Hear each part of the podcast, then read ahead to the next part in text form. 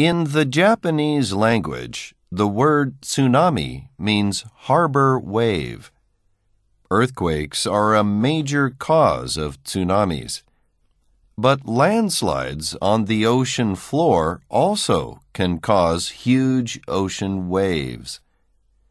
Other causes are exploding volcanoes and even explosions. Experts say a tsunami can travel as fast as 725 kilometers an hour, and the waves can be more than 30 meters high as they move toward land.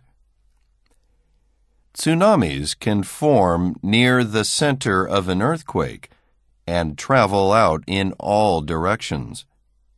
This means they can affect countries thousands of kilometers from each other. Tsunamis are most common in the Pacific Ocean. Japan has had the most tsunamis.